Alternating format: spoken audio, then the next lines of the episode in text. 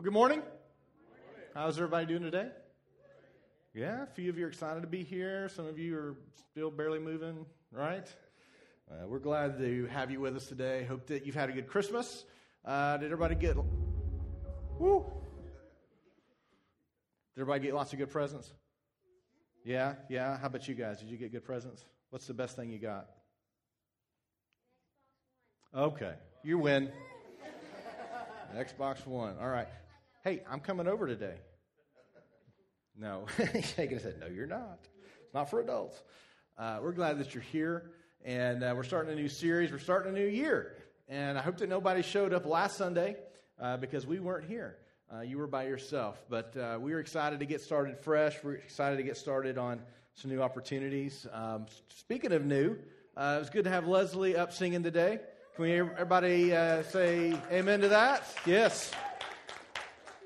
Uh, we're going to get her up here doing a solo in a minute. Scare her to death, but we're glad that she's involved with that and Richard's, Wendy's leadership in our worship and uh, everything. So, listen, so we've got a lot of exciting things happening. Uh, we've got some babies coming in uh, to our midst. We've got others that will be soon. And uh, the promise of new life is always an exciting thing. We're really excited for Christy and Kevin. We're really excited what God is doing in their lives and their uh, new life as a family. Um, I also know that more than likely in the last week, you are inviting some new things into your. Did y'all hear that? Is there a rumble? Some kind of rumble? Uh, I hear it. It's, my, it's not my stomach. It's not your stomach. I don't know what it is. Maybe you just need to pull down the volume a little bit. But um, what I know is that you're probably inviting some new things into your life by making some type of New Year resolution. How many have made New Year's resolutions already this year? Right? Okay. Not many of you. I don't know if that's a good thing or if that's not a good thing. I don't, you know, based on what's going on in your lives. Here's what I also know I know that more than likely, the reason that many of you are not doing New Year's resolutions is probably because you have enough on your plate already. Is that true? How can I add one more thing? Now, here's what we know about life in America that we are one of the most overworked, burned out population of people of anywhere in the world. Anywhere in the world. Did you know that Americans, despite all the political ads, despite all of the wrangling to try to get elected, that Americans work longer or, and more than any other nation in the world. It's not China. It used to be Japan, and now it is America. By the way, Kidmo, you're dismissed. If I have not dismissed you guys already, you guys can head on. Sorry about that. Gallup did a poll and said that 42% of U.S. workers that are 18 and older will work 40 hours a week. That means over half are going to work more than 40 hours a week. In fact, the average working week of an average American is 47 hours a week. 47 hours a week. We work a lot. Now, ABC News did a study, and they found that Americans work more than anyone in the industrialized world. That we take less vacation, we work longer days, and we retire later than anyone else in the world. Did you know that? Some of you are saying, I believe it. I feel it. That's where I'm living. That's my life right there. the uh, Washington Post did a study on New Year's resolutions in this overworked, wore out population of America and found that only 40 to 45% of Americans will make a New Year's resolution this year. Of those who do make a New Year's resolution, 25% will already have given up after the first week. Which is quite honestly why I don't do any New Year's resolutions anymore because I give up really fast. So 25% of people will give up after the first week. there, the next 5% will hang on for another two weeks. And by six months, half of everybody that came up with a New Year's resolution has given up. So here's a question I want to leave with you. I don't want to leave it with you. I'm going to open with you because I got a lot more to say. There's a question I want you to think about is this why do we work so much? And what are we trying to achieve or ensure? Why do we work so much? And what are we trying to accomplish by working so much? By having so much within our lives? It's a question I want you to think about over the next few weeks because we are going to be talking about the ability to burn bright in a world that is very dark around us, but the real propensity for us to burn out very quickly. Now, my guess is that every one of us in the room at some point, if not at this very moment, has experienced burnout. I've experienced it. I'm sure you've experienced it. Now, some of you have burned out for different reasons. You're burned out uh, at work. You have to do the lion's share of the work, and you see others that get by without doing it, and you're just kind of burned out. Or maybe the roles just keep coming on. And, and what I find is that people who are highly capable are often trusted to do more and more responsibility, and so they burn out quicker. Now, your burnout may have nothing to do with work. Maybe you are just burned out on all the activities you have. Now, I've got friends who their social calendars make me just queasy. I mean, I look at all the things they have to do, and I'm thinking, that is not the life I would want to live. That's too much. I mean, I like people, but I don't like them that much, you know?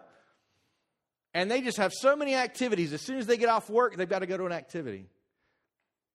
And the next day, as soon as they get off work, they got to go to an activity. Now, if you have children, that is a way of life, right? You kind of run from one activity to the next. Uh, that's kind of our life at this stage of life. But some of you, your burnout has to do with what's going on at home, right? Things are tough at home. Things are tiring, they're exhausting. If you have young children, if you have multiple young children, burnout is probably just a way of life. And it is one of the lessons that you learn that even though I'm burned out, I must keep going. These kids aren't going to raise themselves, right? Well, sometimes they do. Burnout is a very real reality. And the problem for the Christian as it relates to burnout is that God never wanted us to live that kind of life. So, what I want you to do is I want you to go to your bosses this week, tell them you're going to work 35 hours and that's it. You need to keep your same income because you have bills to pay.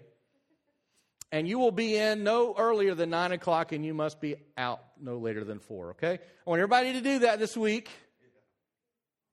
and then come back and report on the progress. 30 hours a week? Okay, 30. We'll make it 30. 30 hours a week. How do we shine brightly? Did you know that God says one of the greatest ways we will communicate the gospel to others is that our lives will be so contagious that they will want to have what we have? But a lot of times, what ends up falling apart is our ability to trust in the things that God wants for us and so we reach out for more, and in the process, we burn out. Proverbs 3 5 is going to be kind of our central verse for these next few weeks, and it is this Trust in the Lord with all your heart, and do not lean on your own understanding.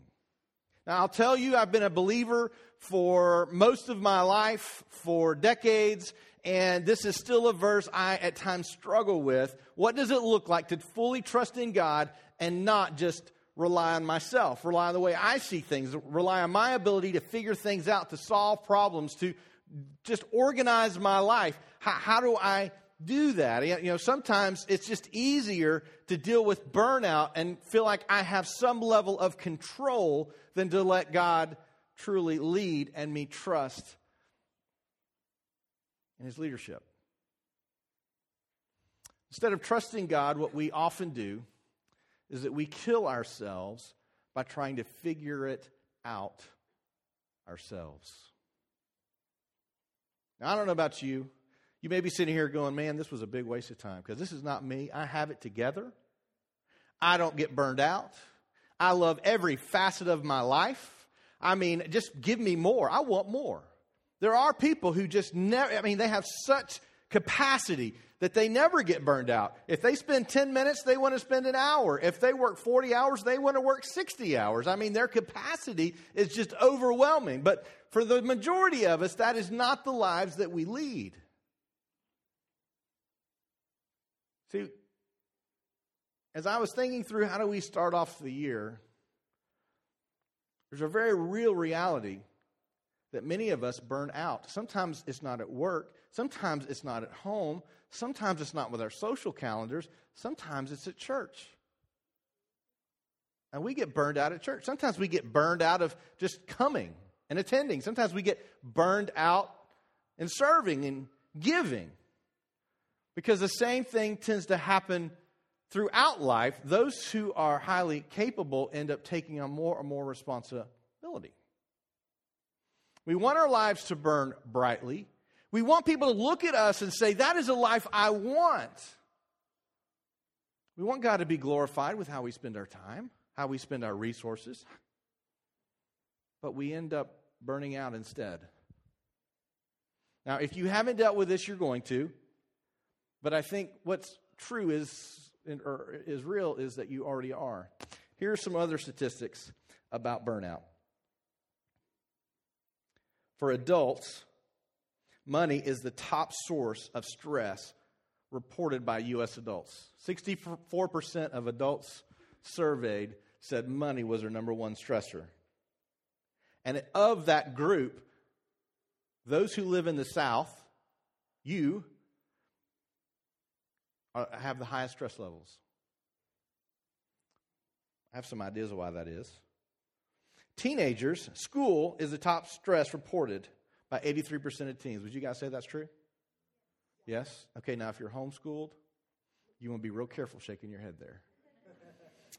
I'm kidding. And video games are the number one way they try to cope with it. For employees, North American employees, 62% report high levels of stress Workload is the top stressor for employees in North America. 41% of people said, it's just, I've got so much to do. My workload is so overwhelming. For physicians, if you're a physician, physicians, 45% report experiencing burnout, which is not a good thing when you're in need of one because you don't want a burned out physician when you need to have surgery, right? You don't want a burned out. How about this? 40% of physicians screen positive for depression. Financial professionals are worse. The total burned out male financial professionals in, in the U.S., 69%. Now, if money is the thing that brings us so much freedom, and financial professionals bring in a lot of that money, why is it that so many of them are burned out? That's something to think about. 69% of people who dabble, their job is to dabble in the things that many of us are trying to get more of, are stressed out. 69% report being burned out.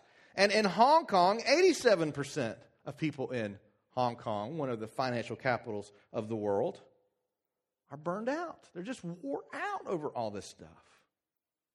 Now, as a pastor, I like to say that pastors are the example and that you should just follow follow my lead. Just follow kind of whatever uh, you know I'm experiencing. Here's what we know about pastors: thirty-three percent feel burned out in their first five years. Forty percent and forty-seven percent of their spouses are suffering from burnout, frantic schedules, and unrealistic expectations. Forty-five percent experiencing depression or burnout. Fifty-two percent uh, say that pastoral ministry is hazardous to their health. Now, these are people who are supposed to get this. Trust in God, don't lean on your own understanding. 75% report severe stress causing anguish, worry, bewilderment, anger, depression, fear, and alienation. 90% work more than 50 hours a week, and those who work less than 50 hours a week are 35% more likely to be fired. It's in the American culture. 1,500 pastors leave their ministries every month due to burnout, conflict, or moral failure. And doctors, lawyers, and clergy have the most problems with drug abuse, alcoholism, and suicide. Now, pastors should be getting it, right? And yet we're more screwed up than everybody else. So I'm going to tell you how to fix it. Isn't that great? Burnout is something that uh, that I have real experience with, just like many of you. Truth is, you don't need a statistic, you don't need studies, you don't need to read articles. You know what it feels like. You may not know how to get out of it. Sometimes we do know how to get out of it, and yet we feel incapable of getting out of it. Burnout happens for so many different reasons. Sometimes those reasons are terrible reasons. We put ourselves and we've made bad decisions and we put ourselves in terrible places. Sometimes you have been make, trying to make good decisions and you believe you are doing good things and are doing good things and yet still fall to this place of burnout. You know what it feels like. I know what it feels like. But as I think through burnout, there are really, I believe, three primary things that push burnout, and it is fear, guilt, and greed. Those are the three things that are usually behind what burns us out. Fear is the primary. I'll come back to it in a minute. Greed is easy. I want more stuff. Guilt says, I have done bad things, or I'm not good enough, or I owe somebody more, so I just have to keep going. I've got to prove myself. Fear says, I'm not going to make it. I'm not going to have the life I want. Fear says, I'm going to lose something. If I don't work really hard, I'm going to lose this job. If I don't work really hard on my marriage, I'm going to lose this marriage. If I don't work really hard, I, if I don't do more and more, then people aren't going to like me. A lot of Christians struggle with the reality that we are supposed to be some of the nicest people in the world, and yet deep down inside, we're just like everybody else. And so we burn ourselves out trying to be somebody we don't always feel like being. Fear drives so much of our lives that if we don't recognize the problem and address it, it will drive us to want to give up. Suicides are up, depression is up. And yet, for Christians, we often don't go to the place that He wants us to go. Fear drives much of the way we live our lives. I'm afraid I'm not good enough. I'm afraid I'm not going to go far enough. I'm afraid somebody or someone, some people, some group are going to be disappointed in me. Sorry, I don't know what I'm doing up here. They're, di- they're disappointed in me. And sometimes it's not any of those fears. Sometimes it's just the fear of the unknown. I found for myself that I find comfort in working because it allows me not to deal with the fear of the unknown. It just keeps me busy, keeps my mind busy.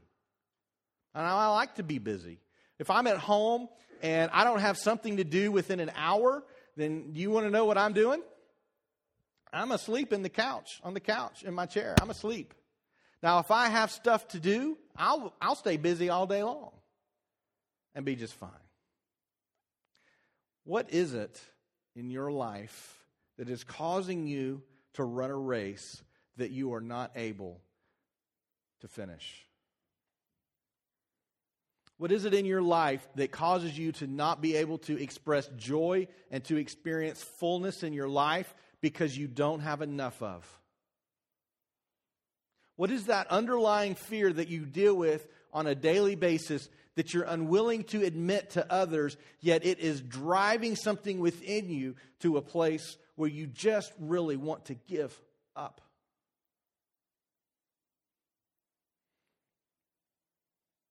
Does anybody look at your life and think that's what I want? Now, I think there are some things in my life that are attractive. I mean, you get to you'd get to spend time with me. That's attractive, right? Oh, maybe not. There are some things that are attractive in my life. There are some things that aren't. There are some things that people would never trade their life for mine, and then there are others that would love to have parts and pieces of my life. There are people that I know and there are facets of their life. I would love to have that and incorporate that into my life. And then there are, are things in those lives that I wouldn't want to have anything to do with. Did you know that God wants you, your life, to be contagious? He wants you to be catching. He wants you to spread. He wants people to look at you and say, That's what I want. That's what I need. Matthew 5 16, it says, In the same way, let your light shine before others so that they may see your good works and give glory to your Father who is in heaven. Now, it's not what you said, but they noticed by your life that something was special, and they themselves were moved to glorify God based on what was happening in your life. Now, what some of us try to do, and this is what I want us to look at over the next few minutes, what some of us try to do is we are working very hard to orchestrate our lives to look like a specific this, that, or the other. We, we have an idea of what we want our life to be or what our life is supposed to be, and so we spend all our waking hours figuring out how to be that. Sometimes it's because we watch somebody else and man, they are just so good at life.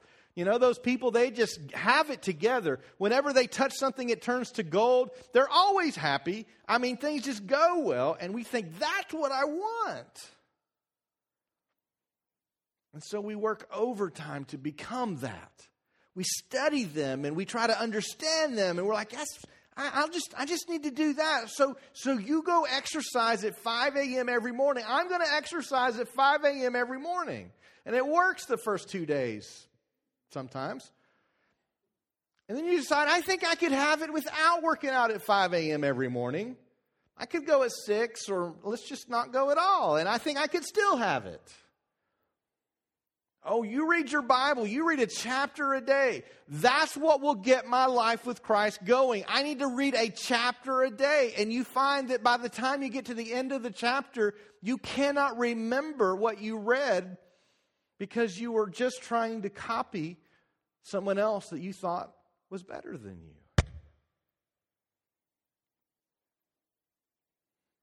Let your light shine before others so that they may see your good works and give glory to your Father who is in heaven. The idea that there is a natural state of being that is contagious to the world around us.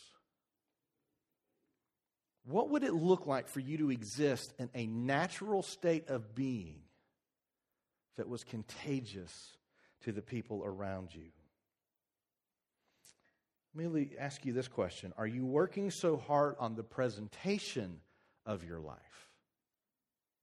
Not what's actually going on in your life, but how others view your life. Are you working so hard on the presentation of your life that you're missing the big picture that God has for you?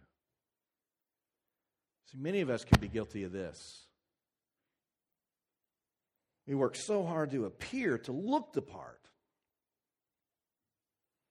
that we miss out on what God always wanted to do in our lives. Proverbs 3 5 again. Trust in the Lord with all your heart do not lean on your own understanding. You know, if we get down to the core of the issue, burnout is often a, a cause when we, we fail to trust. Burnout is often what happens when we no longer trust what God wants to do in our lives. Let's look back at verse 13 of Matthew 5. This whole thing in context says, You are the salt of the earth. But if salt has lost its taste, how shall its saltiness be restored? It's no longer good for anything except to be thrown out and trampled under people's feet. You are the light of the world. A city set on a hill cannot be hidden. Nor do people light a lamp and put it under a basket, but on a stand and give light to all the house. In the same way, let your light shine before others, so that they may see your good works and give glory to your Father who is in heaven. We have in this section of verses some very telling examples of what does it look like to be a Christian in the world today. Now, if we were to go around the room and we were to ask everybody to share what do you think it looks like to be a Christian in the world today, we would probably get some very different answers. I, I want to settle just on one, though, today, and, and that is, is that we are trusting God and we are following His lead. See, I feel like if we are trusting God and following His lead, I don't feel, I know if we're, we're doing that, then I know that He takes care of everything else. In fact, one of the biggest frustrations in burned out Christians is not the activities that they're a part of, it's the belief that God's not active in their life. See, one of the things that Christians have been, have been given at, from the time that Jesus was crucified, that he left, that he came back, was resurrected, and then gave all of fulfilled all of the promises that he had shared was this that as a believer in Christ, you are empowered by the Holy Spirit so that you no longer have to live this life completely on your own, but the, the very divine God Himself has come to live within you. So your capacity should be greater than the people around you that don't know Christ because not only do you have your ability to be a person in this world, you have the Holy Spirit working within you to not just do what is natural, but to do what is supernatural. See, Christians have great capacity, but often we use our capacity on things that do not bear fruit. We get busy and we work on things that don't pan out. As, a church, we can get real busy on activities, and those activities don't lead anyone to Christ or help ourselves grow. We can use our capacity for something else. And one of the things that we see as we look through many of the characters of Scripture is that not only do they have great capacity, but they would regularly use it up and then be restored by God.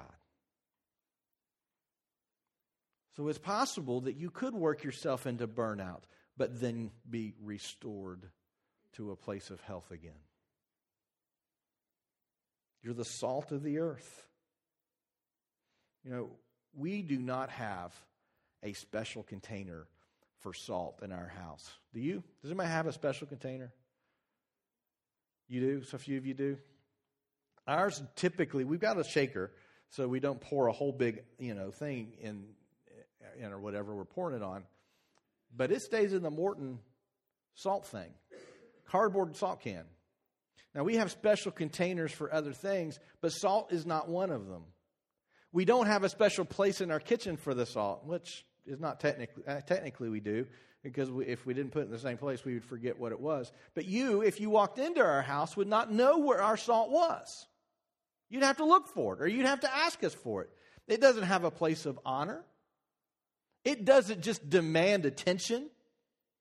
It is not the centerpiece of our kitchen because salt itself does not demonstrate any type of honor, but yet when you need salt, I don't mean to flavor, but to preserve, when you need salt, it is the most important thing you can have. At one time in in our history, salt was used as currency. Not because it was just a lovely thing to look at, but because it meant life by being a part of other things. As Christians, it's not about the presentation we give, it's the effect that by following Christ we have on the world around us. Verse 14 You are a light of the world. A city set on a hill cannot be hidden. You know, there are a lot of cities, and I, if you watch some of the uh, New Year's Eve fireworks, uh, did anybody watch what was going on in Dubai? Fireworks right across from a burning hotel. In fact, uh, there was a story of a photographer. I don't know who he was who was working for, but he was in the burning hotel taking pictures of the other hotel that fireworks are being shot out of. That was his job. And so he stayed there so long that eventually he just about died in that hotel because he was surrounded by flames. He had to rappel out from like 48 floors down a window washer's cable. There are many cities who will try to declare their greatness. They'll build great buildings, they'll hold great events. And yet, what makes a city great are the people in the city and the work that they do in the world. What is your significance in the world? A city cannot just self declare, we are a wonderful city. Other people have to say it about you. You know, we had the opportunity, Chattanooga is voted one of the top small cities in the country, yet it had to be voted on by people other than just Chattanoogans. Often, what where we get messed up is we try to self declare our greatness when greatness must be declared by others. And if you are trying to self declare your greatness in this world, that is a recipe for burnout. Because greatness has to be ascribed to you, it cannot be something you just say about yourself. A city on a hill cannot just say, hey, we're a bright city. Others see it from a distance and recognize its greatness. See, there's something about being in a state of just who you are and what God is doing in you that leads you to the place of wholeness and fullness, not your ability to figure out how to look whole and full to others. See, I think one of the reasons that so many Christians are burned out and so many give up on church and so many are burned out in their faith is because they're trying so hard to look the part, but they've never stopped to be the part. And when we don't stop to be the part, even if others think everything's okay, everything's together, inside we feel empty and we feel like giving up. A contagious life, this is, this is what I know. A contagious life is fueled by seeing the world differently, by seeing it as God sees it. But not just the world, a contagious life is also fueled by you seeing yourself as God sees you. Do I have to be the very best at everything I do when I compare myself to everyone around me? Is that what wholeness and fullness is all about. Do I have to be the best? In athletics, our kids are, they love athletics, and so we do lots of sports teams. And one of the things that just frustrates me to, to no end is when sports simply becomes about winning. Now, I love to win. I really love to win. I'm pretty competitive. But the reality is, we did not get our kids involved in sports so they could just win. But they could learn a whole list of other opportunities and behaviors. So you get you can have the, the right coach who not only teaches you the game, but teaches you how to be a person of character. Doesn't just teach you how to have skills, but teaches you how do you take care of a team Instead of that, what we have become is a people who we are so insecure in who we are as individuals that we must have something else declaring our greatness, and so it must be winning. That mindset is exactly what happened if you've been following this tragic event out of Ooltewah. It's because that group of athletes did not learn integrity, did not learn character, did not learn how to take care of their team. They wanted to be glorified themselves, and so they victimized others so that they could feel better, stronger. What would it look like for you to live your life in a place of rest? Not giving up your responsibilities but being able to handle them with vigor and energy. Not giving up on the things you have in your life, but being able to handle them differently. What would it look like for you to have a contagious life and to see the world around you differently than you see it right now? See, it's not easy. If it was simple as flipping a switch, we could all just change and see things differently. Instead, it is about trusting a God who says, I have your life covered. I have a plan, I have a place for you. And of all these distractions going on around you, if you will stay focused on what I want to do in your life, you will be fine. You will be contagious. Others will want what you have? Are you trading God's divine plan for your own short sighted goals? I would love to stand up here and say, you know what? I used to trade God's plans for my own short sighted goals. I don't do that anymore. Let me give you the three things you do so you won't do that anymore either. And yet I can't. There's not three things. And I can't even say that I don't ever do it anymore. Are you trading God's divine plan for your own short sighted goals? Here's a few places in what scripture says about trusting in God. Psalm 9:10 says, "Those who know your name put their trust in you, for you, O Lord, have not forsaken those who seek you." Psalm 27 says, "Some trust in chariots and some in horses." You put whatever you want there, and but we trust in the name of the Lord our God. Psalm 56 3 says, When I am afraid, I put my trust in you. Psalm 84 12, O Lord of hosts, blessed is the one who trusts in you.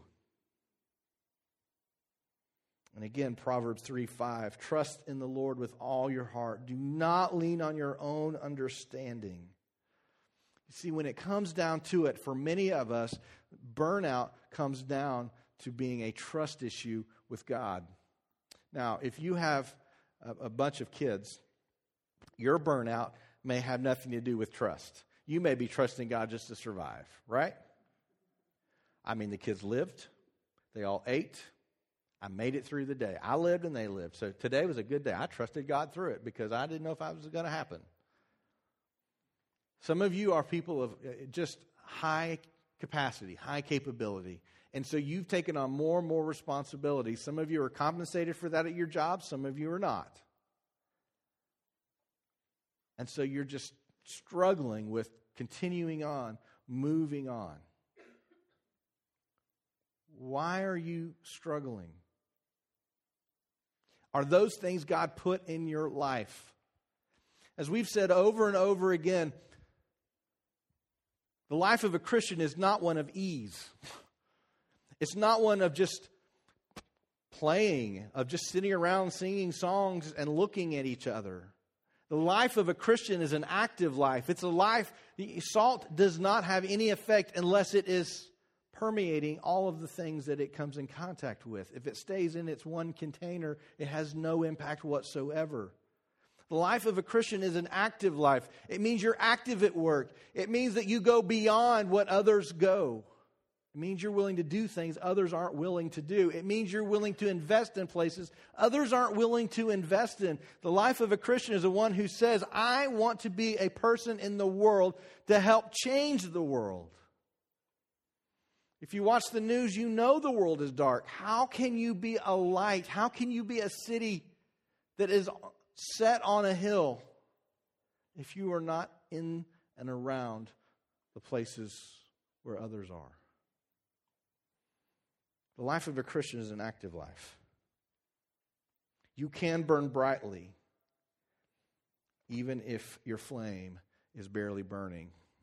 Over the next four weeks, what I want to share with you are some real basics on what does it take in order to move beyond burnout to live a life that is burning brightly and is contagious. For some of you, this is going to come as a huge surprise. For others, it's not. But the number one thing is this today, you have to see as God sees. You have to see as God sees. So, you and I, before we knew Christ, we couldn't see as God sees. We saw as we see. We made decisions based on our, our ability to make decisions, our intellect, our reason, our ability to look at all of the pieces on the table that we could see, and then we would arrange them in a way that made sense to us. But as a follower of Christ, we have to see as God sees. What we're also going to be talking about is how do we prioritize according to God's work in your life? Priorities are crucial. Finding that place. I will tell you that one of the number one conversations that Deidre and I have is about priorities. Where are we spending our time this week? Where are we spending our money this week? Where are we investing in this week? Where are we letting the kids have to do this week. I, I, priorities are the number one thing we talk about in our family because we do have very busy lives like many of you. And so we have to sit down and say, rather than letting the week run us, let us run the week. Sometimes it works, sometimes it doesn't. But that is the number one conversation we have in priorities. The third thing we're going to talk about is what does it look like to truly work hard? As a follower of Jesus, you are called to work hard. Did you know that? See, some of us are still under the mindset that if I find the sweet spot, I don't have to work anymore. But as followers of Jesus, we are called to work hard. But how do we do that without killing ourselves? And then what I want us to talk through is what does it look like to be recreated through a Sabbath? When is the last time? Sorry, I don't know what I keep doing. okay, I won't move. When was the last time you truly had a Sabbath? See, when God says, I want you to work hard, He also says, I want you to rest well in burnout, in the early stages of burnout, you will be able to get a good night's rest, take a day off, you know, do something fun, and you'll kind of bounce back. But once you drift deeper and deeper and you're not able to get the rest that you need, even that will not help you. Sleep won't help. Rest won't help days off won't help anymore. Your mind is spinning all the time with all the responsibilities that you have and all the things you've got to do and all the disappointments if you don't fulfill these things that are going to happen. You have to allow yourself to be recreated through a Sabbath rest. 2 Corinthians 5 says this We are always of good courage. We know that while we are at home in the body, we are away from the Lord, for we walk by faith, not by sight. What does it look like to walk by faith in your life? Yes, we are of good courage. We would rather be away from the body and at home with the Lord. So, whether we are at home or away, we make it our aim to please Him. As you begin this new year, we could come up with a whole list of things that you can focus on, priorities that you can have within your life. But the greatest priority that you can have is simply to hear from God and where He wants you to go this year. There are some things you'll be able to control. You'll be able to control how you spend your free time. You'll be able to control how you spend your disposable income. You can't control how you spend your income set aside for the things that have to be paid, but you will have some disposable income somewhere. You do have some control on that. Where does God want you to spend that? Where does He want you to invest that? You have time. Time is a resource within your life. How are you going to prioritize the time that you have? The time that you have at your jobs, the time that you have at home, the time that you have for free time, play time, the time that you have for rest. How will you budget that time in this coming year? Because here's what I know if you do not make an intentional effort to approach 2016 with some sort of plan, then when we get to 2017, a whole year will have gone by and nothing will have changed. And you'll go, wow, where did that year go? But you'll feel like the exact same person.